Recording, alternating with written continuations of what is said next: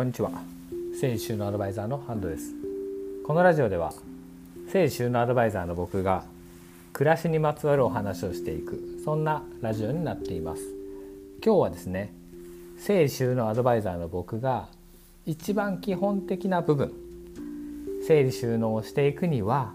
部屋をきれいにしていくにはですね順序がありますよっていうお話をしていきたいと思います。皆さんは片付けに順序があるっていうのを意識して取り組んだことっていうのはありますでしょうか？片付けっていうのは時にダイエットと同じっていうふうに言われることがあるんですよね。それって何でだと思いますか？っていうことなんですけど物を減らすこと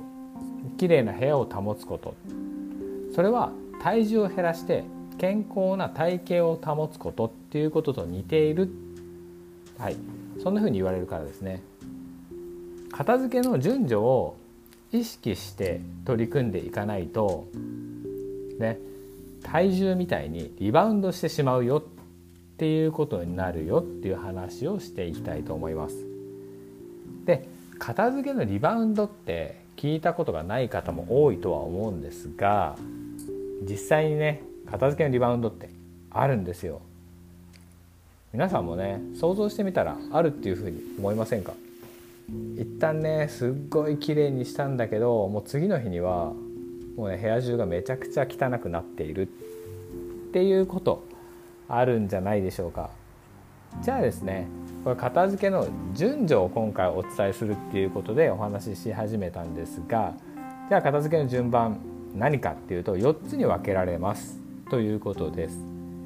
で1番から順にやっていってもらって3と4はこうどちらが先でもいいんですが1234という順番でやってほしいということです。で上からいきます。1整理。2収納。3整頓。4片付け。これになります。で1の整理はどういう意味か。必要不必要を区別し不必要なものを取り除くこと。これになります。なんでいるいらないっていうのを判断していらないものを一番最初に捨てようねっていうのが最初のステップっていうことですね。うん、これをやらずにこの、ね、次の2の収納今使っているものを使いやすい状態にすること。これをやろうとしてしまう。いらないものまで持ってる状態で収納っていうね。この棚の中にしまってしまう使いやすいようにしまってもいらないのにしまったところでそれってまた使う機会ってないですよね。っていうことなんですよ。ですので一番最初にいらないものはもう家の中から追い出しちゃいましょうねっていうのがこの整理っていうもう一番最初にやるべきことで2番が先ほど言ったように今使っているものを使いやすい状態に戻すっていう収納っていうことになります。で3番目に片付け使ったものを元の定位置に戻すことですね。ですので、ね、使いやすい状態にしたものをちゃんと毎回元の定位置に戻しましょうよねっていうのが片付けになります。で4番目が整頓ですね。これは字のごとくですね。整えるって字が入ってると思うんですがメンテナンスして見た目よく整えることっていうことになります。はいいかがでしょうか？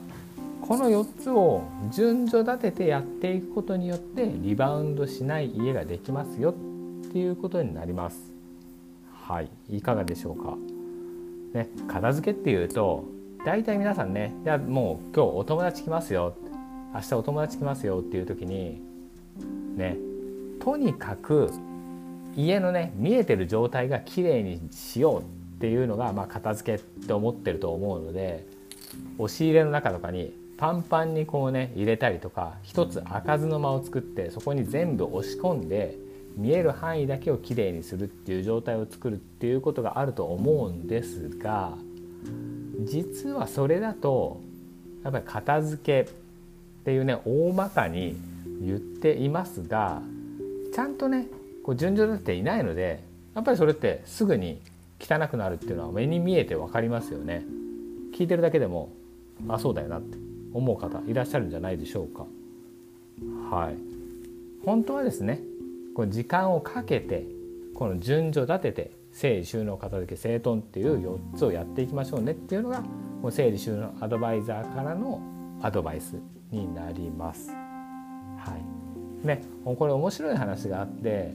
日本人はそうやってねもう押し入れの中まで見せてくれる人っていないじゃないですか押し入れの中がパンパンだったりいらないもので埋まってたり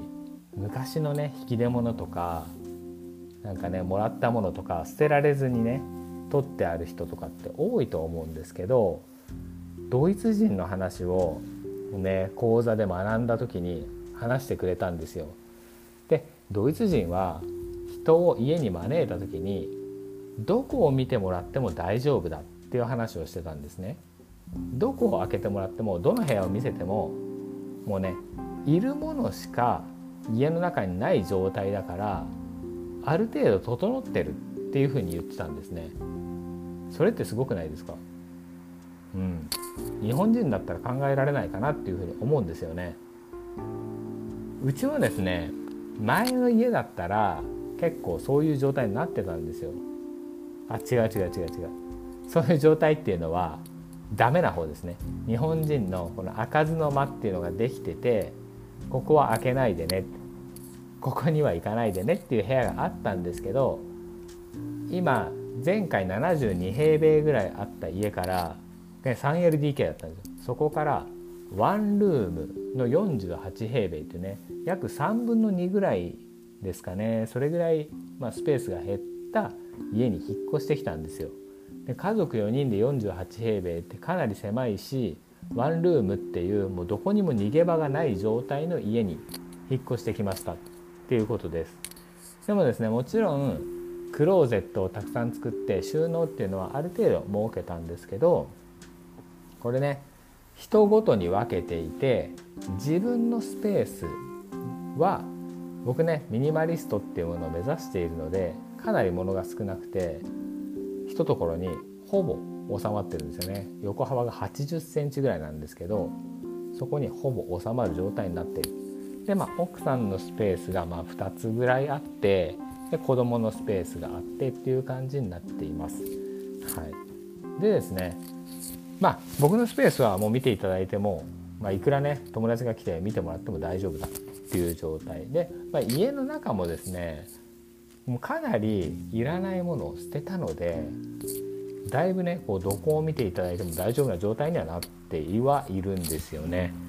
まあそもそも部屋がないのであんまりこう隠す場所もないっていう状態になってまして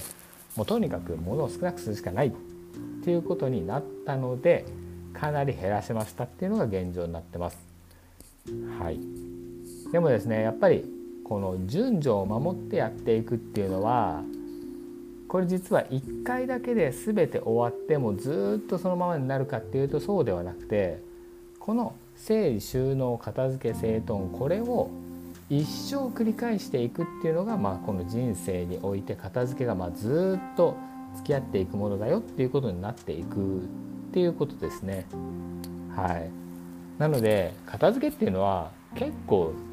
ね自分の人生にすごく密着していると思うんですよね。だって片付けってなくならないじゃないですかもう死ぬまでねずっと。うん、だからいらないものを持ってそれを片付けてる時間ってすごくもったいないなって思うしそこを収納しておく場所も家賃がかかってるっていうふうに思うともったいないっていうふうに思ってきませんでしょうかっていうことになります。